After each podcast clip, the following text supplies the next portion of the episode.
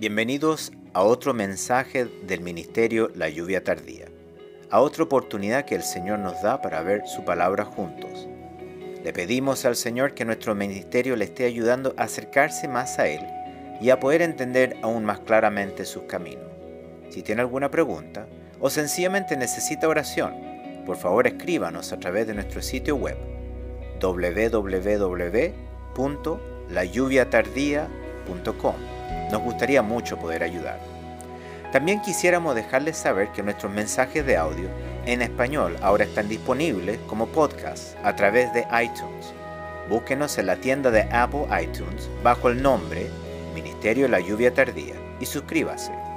Oramos de que este nuevo servicio le hará más fácil mantenerse sintonizado con nosotros mientras escucha lo que el Señor comparte a través de nuestro ministerio. Y ahora dejamos con ustedes a la misionera, Sara Mena, para que comparta el mensaje de la palabra de Dios. Escuchemos lo que el Señor nos quiere decir.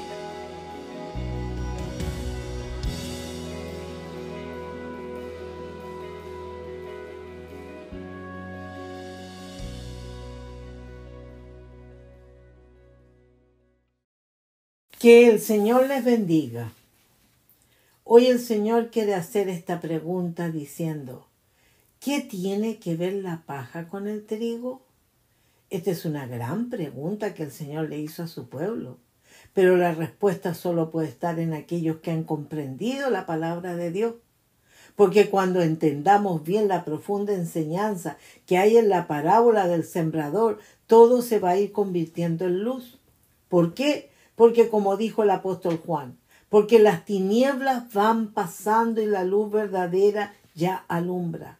Y en esta parábola Él nos dice, he aquí el sembrador salió a sembrar, y mientras sembraba, parte de la semilla cayó junto al camino, y vinieron las aves y la comieron.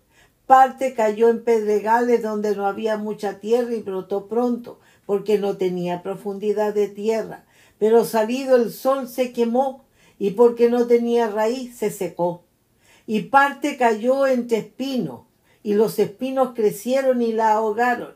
Pero parte cayó en buena tierra y dio fruto, cual a ciento, cual a sesenta y cual a treinta por uno. Esto es demasiado importante de entender. Por eso mismo que él dice, el que tiene oídos para oír, oiga.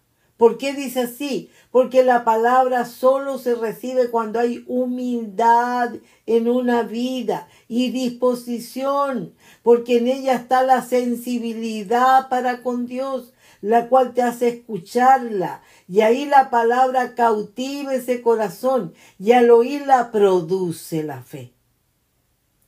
Por eso dice, así que la fe es por el oír y el oír por la palabra de Dios. Y en esa fe podemos entender mucho mejor la explicación de esta palabra cuando el Señor dice, oíd pues vosotros la parábola del sembrador. Cuando alguno oye la palabra del reino y no le entiende, viene el malo y arrebata lo que fue sembrado en su corazón. Este es el que fue sembrado junto al camino.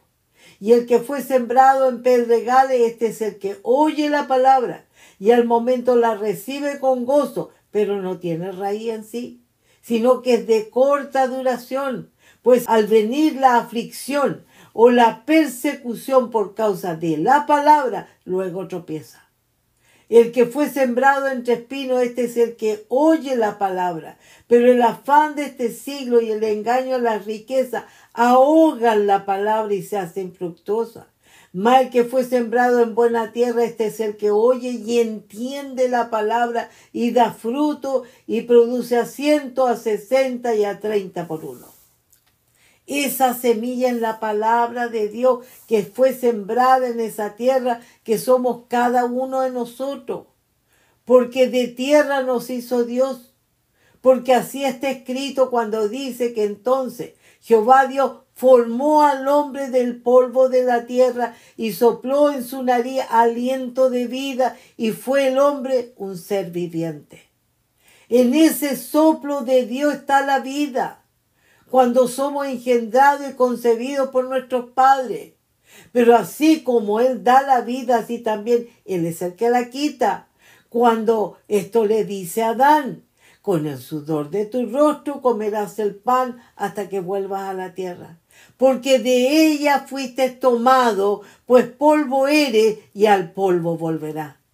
Ese soplo de Dios es el espíritu que Dios nos ha dado a cada uno, que es la imagen y semejanza que tenemos de Él. Porque Dios es espíritu. Pero cuando el que lo dio como Dios creador que es, decida quitar su soplo de nosotros, ¿qué sucederá? Dice que el polvo vuelve a la tierra como era y el espíritu vuelve a Dios que lo dio. Ya sabemos que cada uno de nosotros somos tierra y que este cuerpo volverá de donde salió. Y así se cumple todo lo que Dios ha hecho y establecido. Y toda vida de este mundo que crea en Dios o no crea, lo debe aceptar. Porque no ha existido nadie que lo pueda cambiar. Pero lo más importante es que ya estamos conscientes que somos tierra y una tierra viva. Pero la pregunta es, al haber escuchado esta parábola del sembrador, ¿qué hemos hecho con nuestras vidas que son tierra? ¿En qué clase de tierra nos, nos formamos en este mundo? ¿En la tierra de la orilla del camino, que es dura? ¿O en la tierra entre pedregales, que es débil? ¿O la que está entre espinos, la cual es una tierra segura de sí misma? y que por eso tiene puesta su mirada en todo lo del mundo?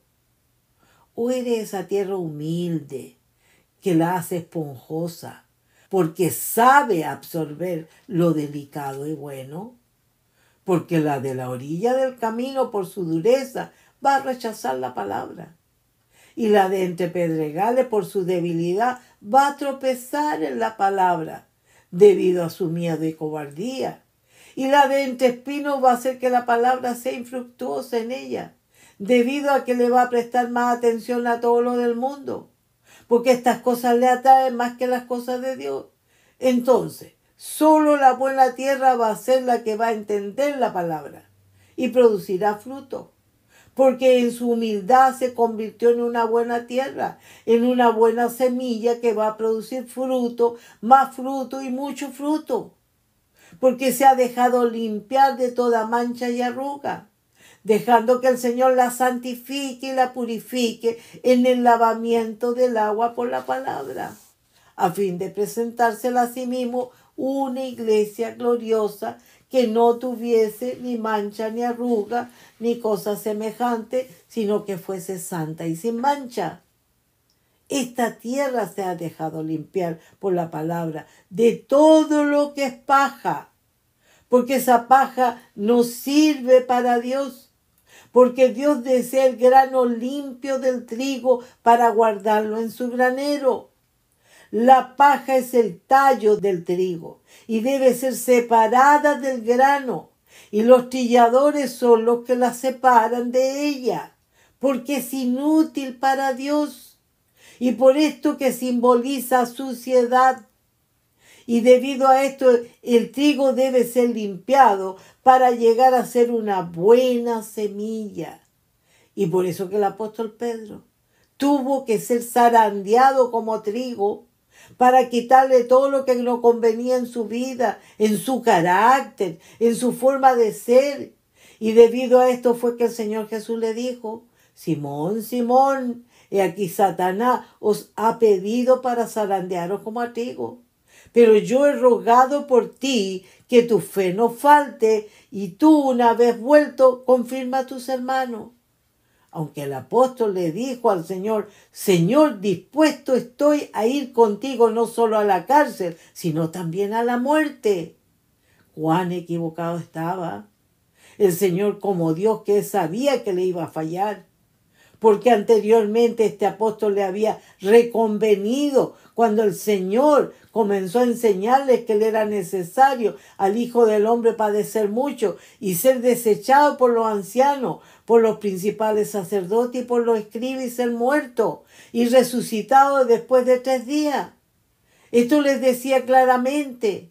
Entonces Pedro le tomó aparte y comenzó a reconvenirle pero él volviéndose y mirando a los discípulos, reprendió a Pedro diciendo, quítate delante de mí, Satanás, porque no ponen la mira en las cosas de Dios, sino en las de los hombres.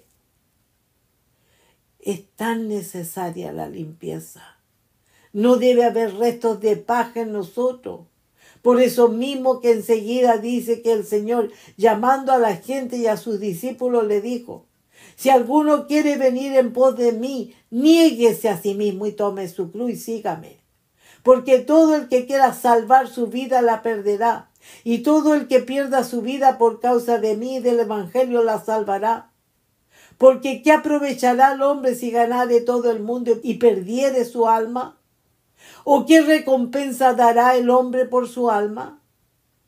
Porque el que se avergonzare de mí y de mis palabras, en esta generación adúltera y pecadora, el Hijo del Hombre se avergonzará también de él cuando venga en la gloria de su Padre con los santos ángeles. Él sabía que este discípulo le iba a fallar, porque iba a sacar espada hasta cuando no debía hacerlo y que también lo iba a negar porque tampoco se detuvo de reconvenirlo al reñir al Señor y censurar y reprenderlo para que no cumpliera en esa cruz. ¿Por qué? Porque era débil. Y esto lo hacía miedoso y cobarde. Y por esto que el Señor le dice, Pedro, te digo que el gallo no cantará hoy antes que tú niegues tres veces que me conoces. Y así se cumplió. Y por todo esto era necesario que fuera zarandeado como un grano de trigo. Había que quitar toda mancha y arruga, que es esa paja que nos sirve, para que ese grano de trigo quedara limpio. Esto también el Señor se lo había dicho a Israel a través del profeta Amos, diciéndole, y aquí los ojos de Jehová el Señor están contra el reino pecador, y yo lo asolaré de la faz de la tierra, mas no destruiré del todo la casa de Jacob, dice Jehová, porque aquí yo mandaré y haré que la casa de Israel sea zarandeada entre todas las naciones, como se zarandea el grano en una criba, y no cae un granito en la tierra a espada morirán todos los pecadores de mi pueblo que dicen, no se acercará ni no alcanzará el mal. El trigo es algo importante para Dios, porque a través del trigo se manifestó la fidelidad de Dios para con su pueblo en medio del desierto. A pesar de que el Señor estaba enojado con ellos. Y de esto el salmista dice, pues tentaron a Dios en su corazón, pidiendo comida a su gusto, y hablaron contra Dios diciendo, ¿podrá poner mesa en el desierto?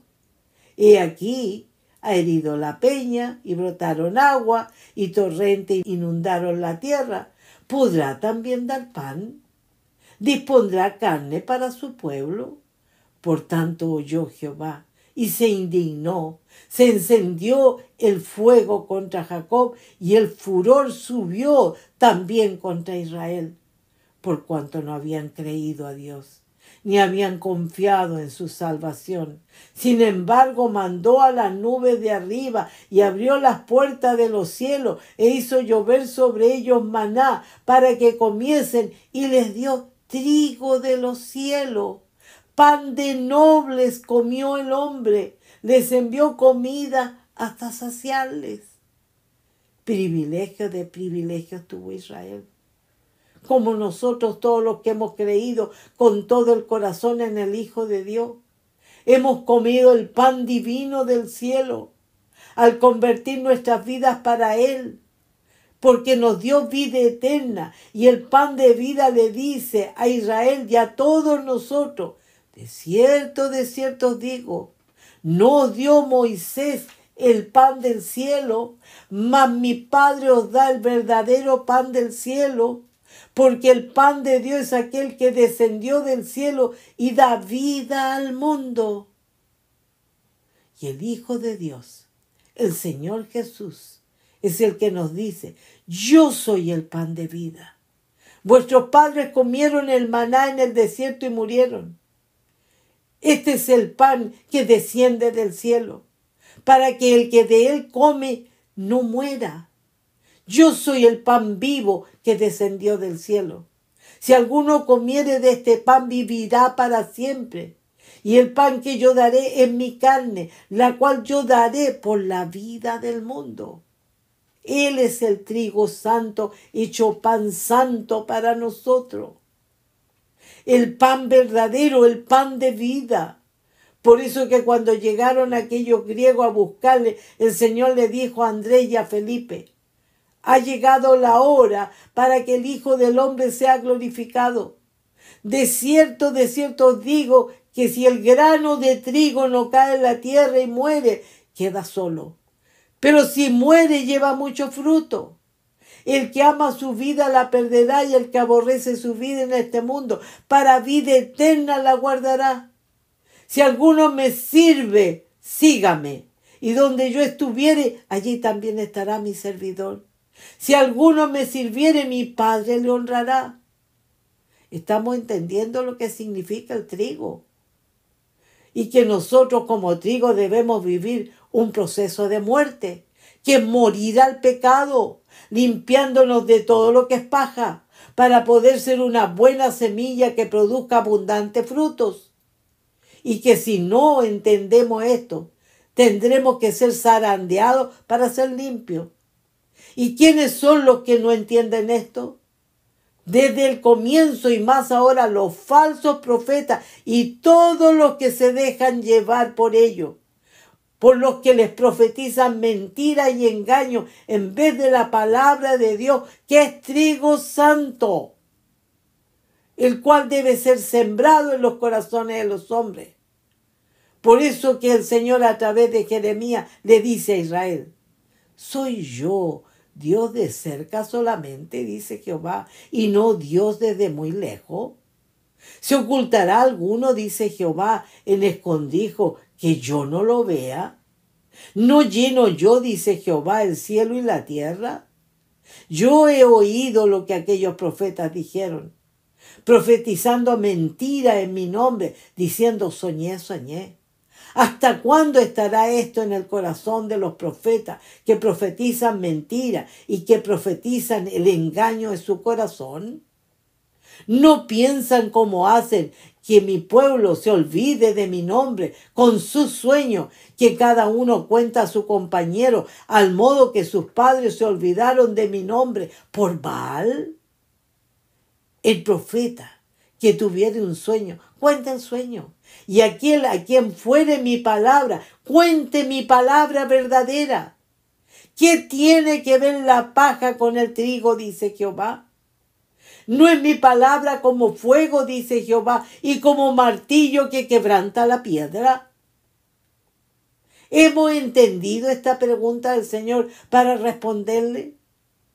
¿O todavía necesitamos del fuego de su palabra y del martillo para que nos quebrante cuando seamos zarandeados? Porque si no somos un trigo limpio, Jamás vamos a hacer una buena semilla que produzca abundancia de fruto. Y solo seguiremos siendo paja. Y de esto la palabra nos muestra el final que tendrá el trigo y el final de la paja, cuando dice que su aventador está en su mano, y limpiará su era, y recogerá su trigo en el granero y quemará la paja en fuego que nunca se apagará. Lo que más preocupa es el final, porque hay muchos con la apariencia de trigo, pero Dios sabe quién es cizaña, porque muy junto, porque muy junto hay, porque por muy juntos que hayan crecido, porque Dios lo ha permitido, que así sea, cuando a los siervos les dijo, porque por muy juntos que hayan crecido, porque Dios lo permitió que fuera así.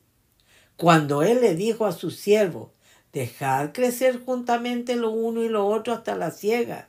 Y al tiempo de la siega yo diré a los segadores, recoged primero la cizaña y atadla en manojo para quemarla, pero recoged el trigo en mi granero. Yo ante esta palabra le pregunto a todos los confiados en su propio criterio y opinión, A todos los que no les quite el sueño esto, que dicen, no se acercará ni nos alcanzará el mal. ¿No te preocupa la explicación que le dio el Señor a sus discípulos respecto a la parábola de la cizaña del campo cuando dice que respondiendo Él les dijo, el que siembra la buena semilla es el Hijo del Hombre. El campo es el mundo. La buena semilla son los hijos del reino y las cizañas son los hijos del malo. El enemigo que la sembró es el diablo. La ciega es el fin del siglo y los segadores son los ángeles. De manera que como se arranca la cizaña y se quema en el fuego, así será en el fin de este siglo. Enviará el Hijo del Hombre a sus ángeles y recogerán de su reino a todos los que sirven de tropiezo y a los que hacen iniquidad y los echarán en el horno de fuego, allí será el lloro y el crujir de dientes, entonces los justos resplandecerán como el sol en el reino de su Padre, el que tiene oídos para oír, oiga. Yo ante esto, ante toda vida pregunto, ¿qué has escogido ser? ¿Trigo o paja? ten cuidado de ser paja.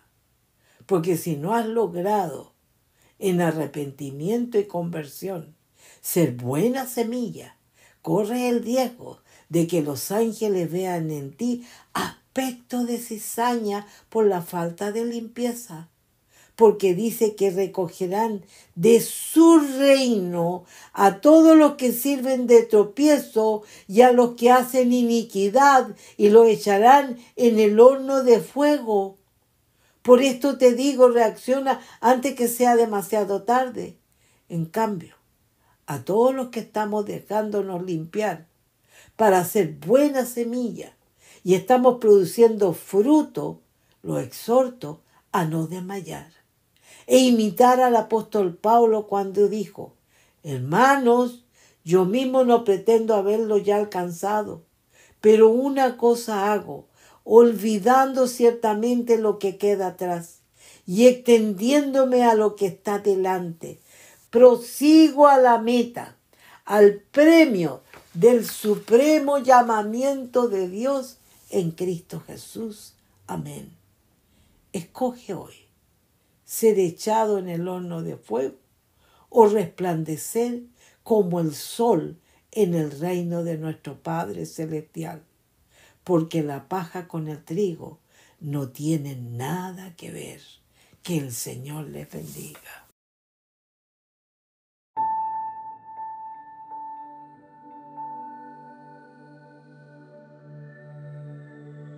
Por favor, únase de nuevo con nosotros la próxima vez para continuar viendo la palabra de Dios juntos. Por favor escríbanos en nuestro sitio web si tiene alguna pregunta o necesita oración. Nuestra dirección nuevamente es www.layuviatardía.com. El Ministerio La Lluvia Tardía es un ministerio financieramente autosuficiente, dedicado a compartir a Jesucristo y su verdad con todo el mundo.